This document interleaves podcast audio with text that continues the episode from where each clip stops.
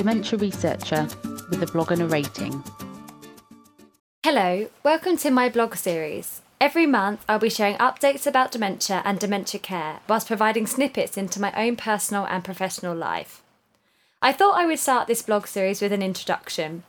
My name is Emily Oliver, and I'm a mental health nurse currently working as a consultant admiral nurse for Dementia UK. I am passionate about dementia care, particularly in acute hospitals, and am particularly interested in how to improve work systems to facilitate good care. My career so far. So, where to start? I am currently 27, so my career has been relatively short. However, I am one of those people who doesn't tend to sit still, and as a result, have managed to fit quite a lot in. I will start in 2011 when I started university, as I'm sure most of you aren't interested in what I studied at GCSE and A level. Although, for those who are, biology, health and social care, English, and history. In 2011, I made the decision to start the journey of mental health nursing. Prior to this, I actually wanted to be a midwife and attended many university open days with this intention.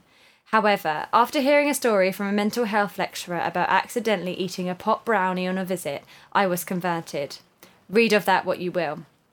Jokes aside, I chose mental health nursing because I wanted the opportunity to provide care to people who needed it most. Even at 18, I was no stranger to the growing concern around mental health with diagnosis rates increasing and services reducing, and I thought it was a career which provided many different opportunities across a range of specialisms. A whirlwind three years in Southampton and six placements later, I was ready to submit my dissertation and graduate with a sudden panic of what next? As all newly qualified nurses did, I applied for a range of jobs. However, it wasn't actually direct clinical work, which I felt was my calling. Our last year of undergraduate nursing involved writing a dissertation about an audit, and I chose to explore the use of antipsychotics in dementia care. I found so much enjoyment in searching and reading through the literature and designing an audit that had the potential to make a difference to practice at a strategic level. I discussed this with my tutor at the time, and she suggested that I thought about research as a career.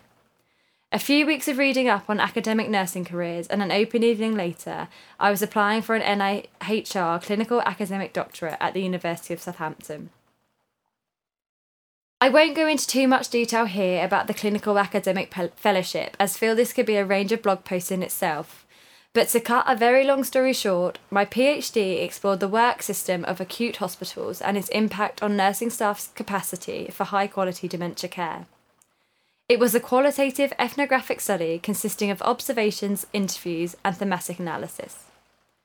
I learnt so much during the four years of my PhD, both clinically and academically, was given so many opportunities, and I definitely don't think I would be in the job I am today without it, so would highly recommend to anyone thinking of doing it.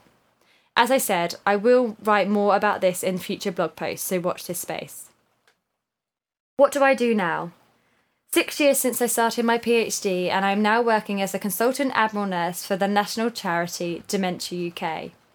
In this role, I support specialist dementia nurses, known as Admiral nurses, to set up and sustain relationship centred dementia services across a range of settings in the southwest of England and south and west Wales.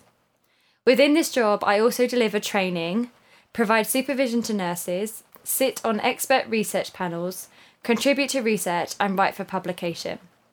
I am also a member of my local ethics committee, in which I review research proposals and was recently awarded a Florence Nightingale Travel Scholarship, in which I will be travelling to Denmark to learn more about their dementia friendly hospital proposal.